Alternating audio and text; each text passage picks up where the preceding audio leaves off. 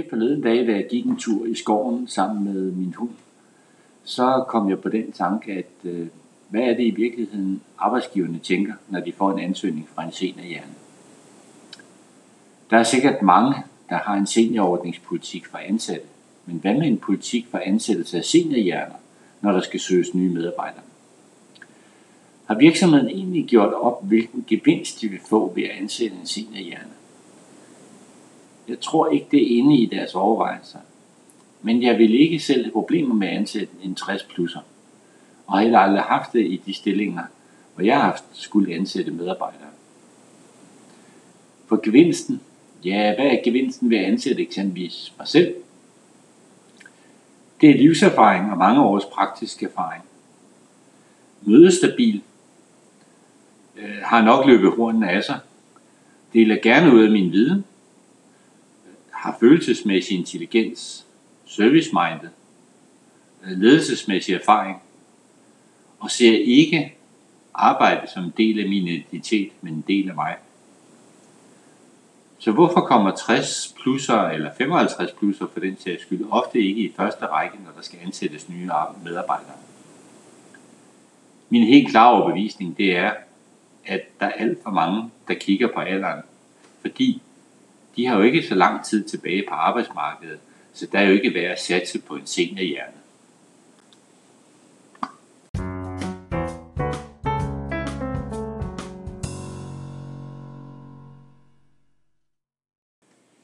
Ergo er alder som at strække en, eller trække en nitte i en uh, tombola. Uh, er du i between jobs, ligesom jeg selv pt., hvad kan du så gøre for at komme i betragtning alligevel?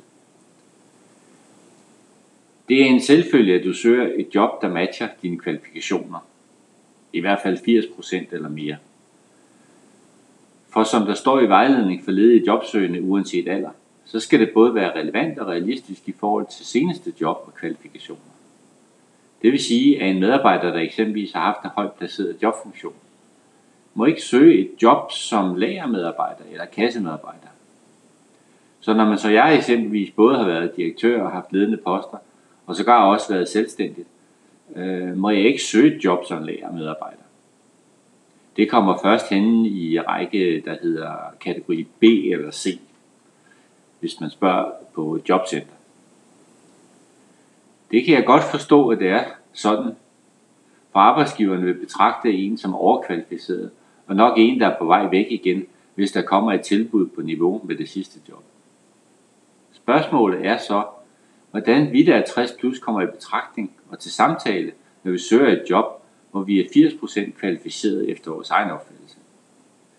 Jeg har nu selv været nede i to måneder og søgt 17 opståede, såvel som uopfordrede stillinger.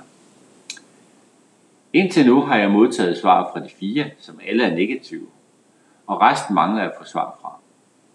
De fire, jeg har fået svar fra, har alle begrundet afslag med mange ansøgere, der er andre kandidater, hvor kvalifikationerne matcher bedre. Ja, det er sådan en standardfrase, som jeg også selv har brugt i sin tid. Fordi har man i virkeligheden tid til at uddybe, hvorfor man er blevet sorteret fra. Men der er det sådan, at du skal angive dine fødselsdata, hvis det er, at øh, du vil søge via en webportal. Og det sker jo ofte, når der er nogle øh, jobkonsulenter indover. Jeg er ikke i tvivl om, at der er mange kvalificerede ansøgere. Men nu, hvor man skal indtaste fødselsdataene, så er min ansøgning automatisk blevet sorteret fra, alene på grund af alder. Det kan godt være, at det ikke er sådan, og det er min overbevisning. Men jeg tror alligevel langt hen ad vejen, at øh, jeg har ret. Og det hører jeg selvfølgelig gerne din mening om, hvis du er i en tilsvarende situation, eller bare har en mening om det. Som øh, i min øh, tidligere podcast, øh, så har jeg været meget i tvivl, om de overhovedet må kræve at få oplyst fødselsdato, når jeg skal indsende en ansøgning. Man må jo ikke i jobannoncer blandt andet nævne krav om hverken alder eller køn. Men tilbage til, hvad gevinsten er ved at ansætte en 60 plusser. Listen ovenfor er lang fra fyldensgørende. Men øh, hvis en øh, rekrutteringsbyrå eller virksomhed ikke kiggede på alder, vil de så ansætte mig hvis jeg havde 80 plus procent af de kvalifikationer, som matchede den ledige stilling, plus ovenstående kvalifikationer. Ja, det tror jeg fuldt og fast på ville ske. I hvert fald i 1 ud af 20 tilfælde. Fordi det er rigtigt, der er rigtig mange ansøgere. Men når man kigger og direkte går på alderen, så er det sikkert en robot, der begynder at sortere fra allerede inden de overhovedet har set ens ansøgning. Hvorfor? At, øh, at det svar, man får, meget ofte også er et standardsvar, som aldrig nogensinde har en mulighed for at blive uddybet, hvorfor man er sorteret fra. Fordi de andre har jo bedre kvalifikationer. Øh, det er jo naturligt, når jeg søger, at jeg ikke vil være i virksomheden de næste 10 år. Men 5-7 år vil jeg da gerne være. Og er det ikke også en gevinst, der er værd at få? Med den viden og den øh, erfaring, som man bidrager med, og måske også kan skabe noget balance rent socialt øh, i virksomheden, jamen er det så ikke værd at gå efter? Er det ikke en god gevinst? Tænk på, hvor meget viden, der kommer med ind ved at ansætte en i 5-7 år på nuværende tidspunkt. Så arbejdsgiver, prøv at kigge lidt på, at øh, de unge i dag, de er heller ikke ansat ret meget mere end 5-7 år øh, alligevel. Så hvorfor ikke tage en seniorhjerne? Du får så meget med, og hvem siger ikke, at det bliver en rigtig god gevinst for virksomheden? Så kom i gang. Øh, jeg er i hvert fald parat personligt.